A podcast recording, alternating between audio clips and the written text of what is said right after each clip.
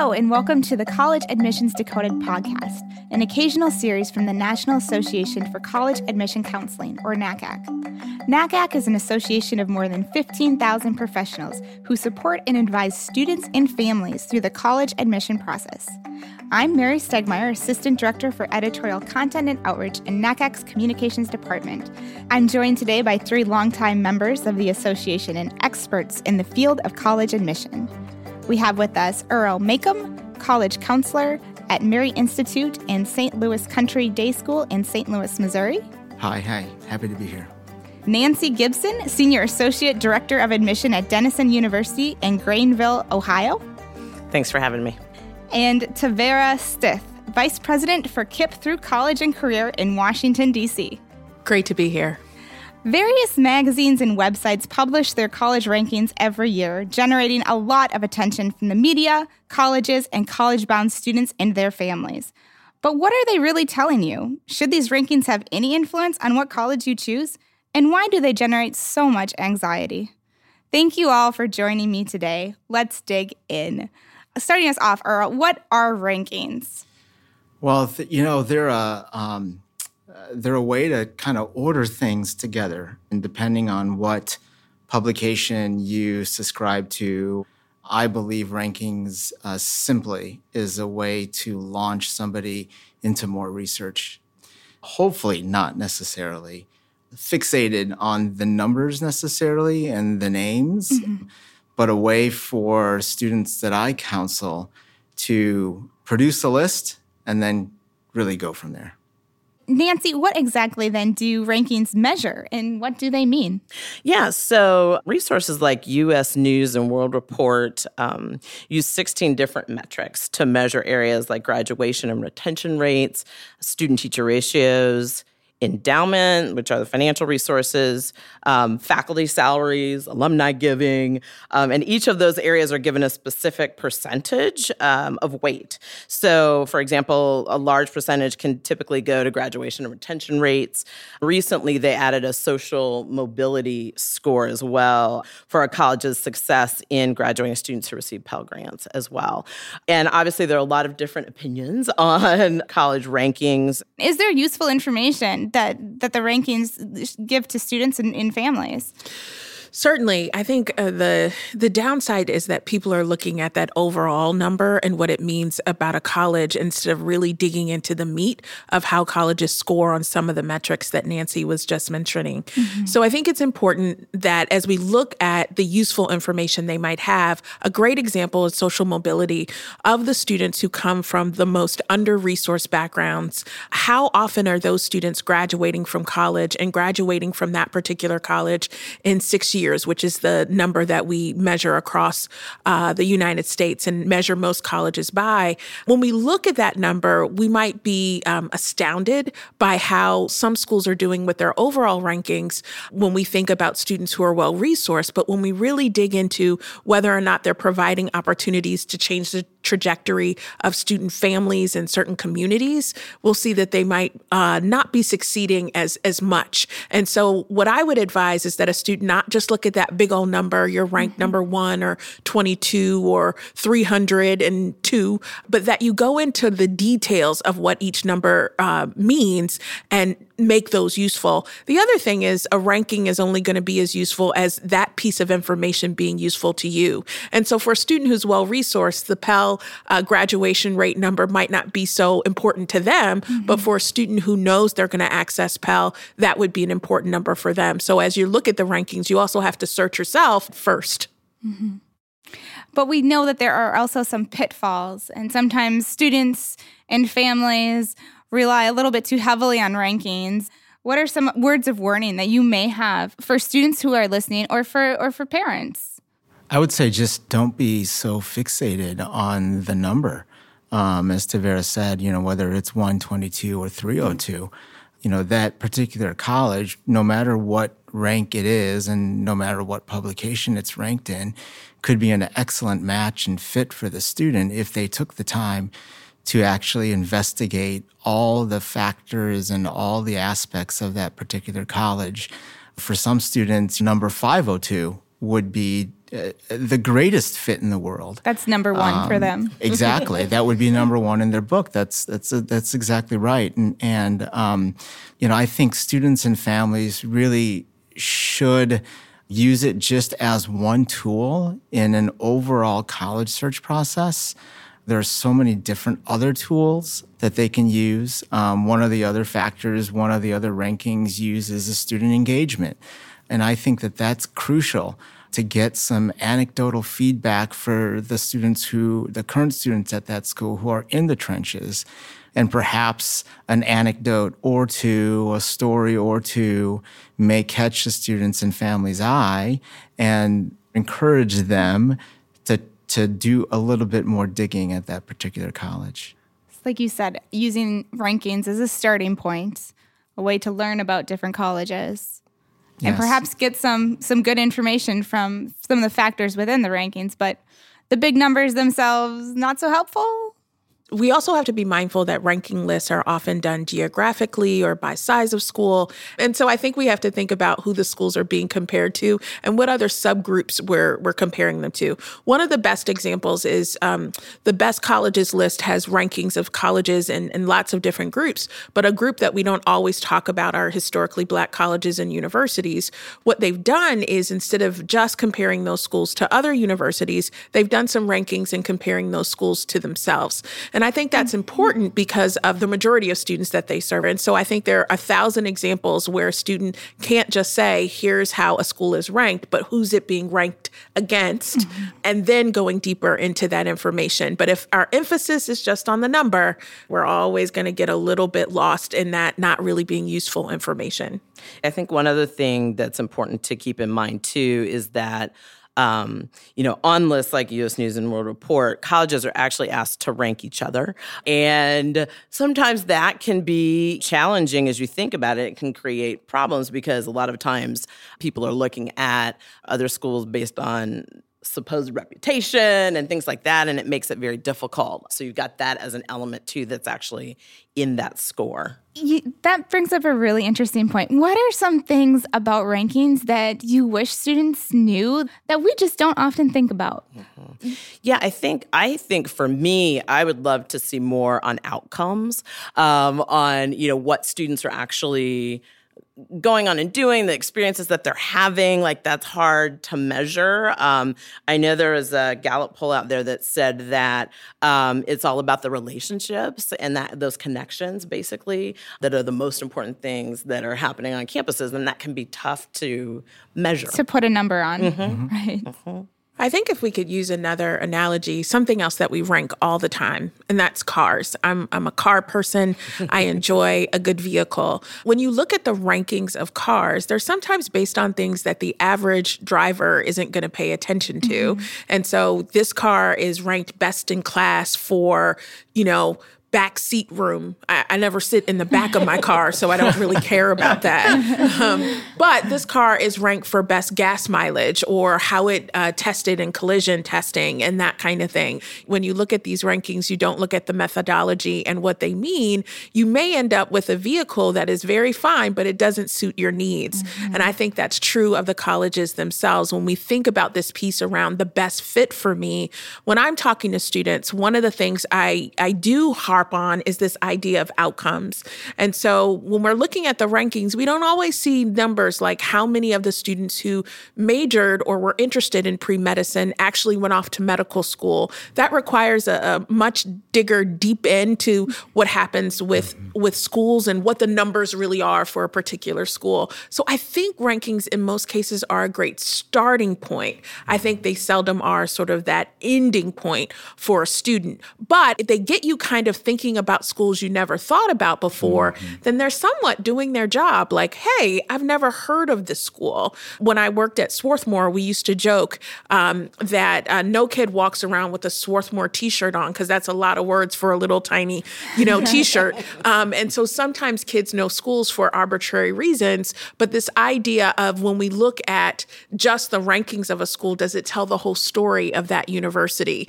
Oftentimes, students will say, "Well, I'm going to apply to school that's ranked second, third, and fourth. And I'm like, those schools couldn't be more different. And so, right. have you really done your research? Mm-hmm. So, doing the research, what then are some of the questions that students should ask when they're going through that process? Yeah, I mean, I think one of the important things I always say to students is, you know, think about where you want to spend the next four years of your life. And then obviously, it's really about doing a personal assessment mm-hmm. and like, what do I actually want? I went through the process with my kids. One of my children stayed close to home, went to a small school. My son went to a large school far away, you know, and, and just even siblings have very different things that they're looking for in a college. And to really do that personal assessment to figure out what exactly is it that I want mm-hmm. makes a huge difference. When I work with students at my school, um, uh, we start with them very early in the process, in their freshman year.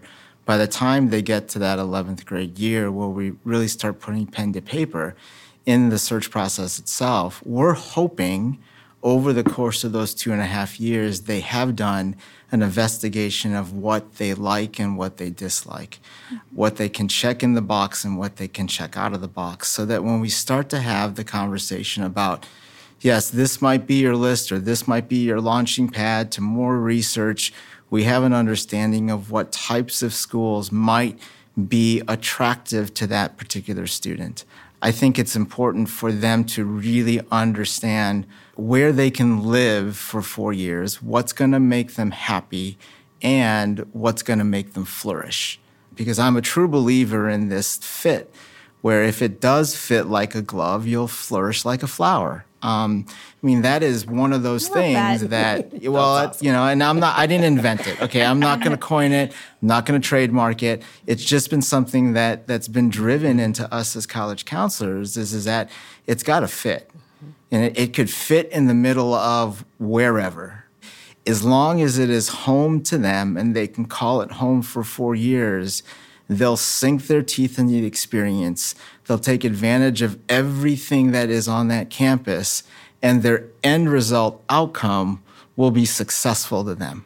And that success is truly and honestly defined by the student, not by a ranking. Mm-hmm. One of the things I have students look at is kinds of schools. Like right there in the heart of the US, she's in Ohio. Um, if a student says, I really want a big school, we know that, you know, you can throw a stone and hit a big school in Ohio, right? But you might say, well, that's a kind of school. I don't know if I can get all the way to Nebraska or if I can get California to look at some of those schools, but I know I can look at a kind of school that's that size or um, a small liberal arts college or those kinds of things. And so as students are exploring, exploring in the search, particularly having a mind on students who might not be as well resourced to go and fly all these different places to see schools, they can certainly explore with what's online. There's so many videos and social media posts and other things about schools, but they might start off with a kind of school, and the rankings might be the first way to do that. This school is ranked first when it comes to this kind of program. I'm interested in international business. Wait, I didn't know the school had a great um, international business program. Let me compare these. Um, the flip side of that is sometimes when students say what they're interested in, and they'll say, Well, I want to be a psychology major. Well, we know under psychology there are a thousand different things. So, what does the number one ranked psych program really mean when there could be neuroscience or developmental science, or how are those things being broken down? So, the first part is maybe um, allowing students to sort of go, Uh huh, about a school they hadn't thought about. And then as they dig deeper, what they may found are questions that they're now asking of schools they knew a whole lot about that they didn't know to ask. Mm-hmm. Mm-hmm. Do you ever have, um, especially Earl and Tevera, if you ever worked with students where it's hard to get them or their parents to look past the rankings? And, and in those cases, what have you done to, to try to flip the conversation to open up more viewpoints? All the time. Um, there are students and families who, again, are married to the numbers in that particular publication. My job, and I say this often to the students I work with, is just to broaden their perspective, to dig deep and find out why a certain school might be a dis- decent match for them. If I am constructing a research list for them, um, I often say to my students that um, you might not have heard of this school, but I know based on your factors, I know that it fits one or two or three of those factors. And now my job is to tell you about it, and your job is to research it. I try hard and, and, to finesse that particular conversation. Knowing our families well and knowing um, kind of the values and the the thoughts behind higher education and the families we work with is key to be able to have that type of conversation. I also think colleges are so nimble and they're changing and growing all the time. And so I always want to be careful when a student says, This is the best program for X, because there could be an opportunity that a college is doing. They've always had a music program, but now they're trying to expand that to music industry work. Mm-hmm. And they're using the sort of real great foundation they have in one area to explore another area. Now, if I went solely by the rankings because of the infancy, of that program, a student might not actually um, you know, it might not be very high ranked, but when you look at the individual attention, a program that's relatively new, already accredited, but relatively new, is going to get, that student is going to really connect with the best of the best uh, when it comes to that. I think the other thing is when I'm talking to parents about rankings, their information is both correct and slightly false. they've looked at the number and they've said, like, this is what the number says. Um, and and they've taken a lot of information that they have about schools that they've heard of the most and uh, sort of uh, paid attention to that. The other thing is our students are often looking at schools from an undergraduate perspective, and we know that there's influence of having uh, large graduate school programs at some of the larger universities. And so I have to say to students sometimes, if you want to study something like biology, certainly if you go to a large university, you're going to interact with some of the best researchers and professors that there are, but you're more of someone who likes the hands on approach. And so I would argue that maybe going to a smaller school where that might not be the first thing they're known for, but there's a professor who chose to work there because they're really excited about interacting with students. So sometimes there's so much more information that we learn when we lead with our heart 1st mm-hmm. and not our head. Anyone who starts with the rankings is leading with their head, but we want to make right. sure students are making heart and head choices when it comes to college when you have rankings that are looking like at endowment, but you know, you're doing really amazing things and having students that are thriving, but your endowment isn't high, then you're lower on the list, you know. And and it's just not necessarily speaking to what's happening on those campuses. It's also interesting that colleges oftentimes don't move very far on the list either.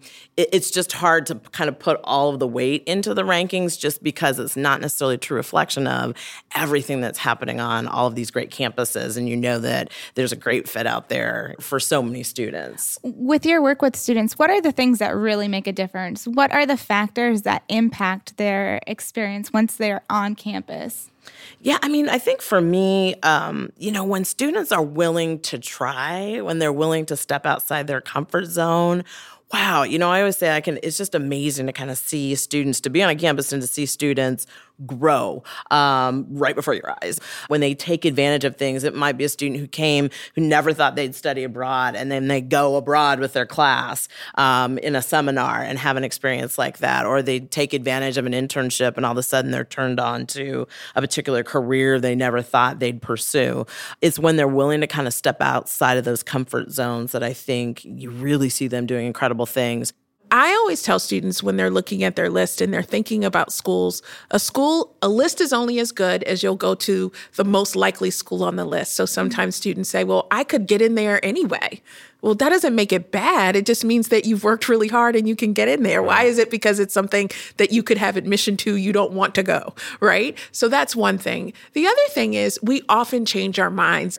I think students should um, maybe think about a school in terms of this is going to be my major and this is really what I want to do. But sometimes we get there and we say, I don't know, chemistry is not for me. Mm-hmm. Or I think I really want to explore that. Or I heard great things about the business program here. So you want to pick a school that has multiple majors that you can find yourself satiate with and excited about. So once you make those really critical friendships, you know where the dining hall is and where to get the late night pizza, you don't want to transfer. You want to stay because you have those creature comforts, but you want to make sure um, a campus is going to have multiple things that you're interested in because sometimes mm-hmm. we think something is what we really want to do, but the more we dig in, we might change our minds. And I still want to be in love with my school.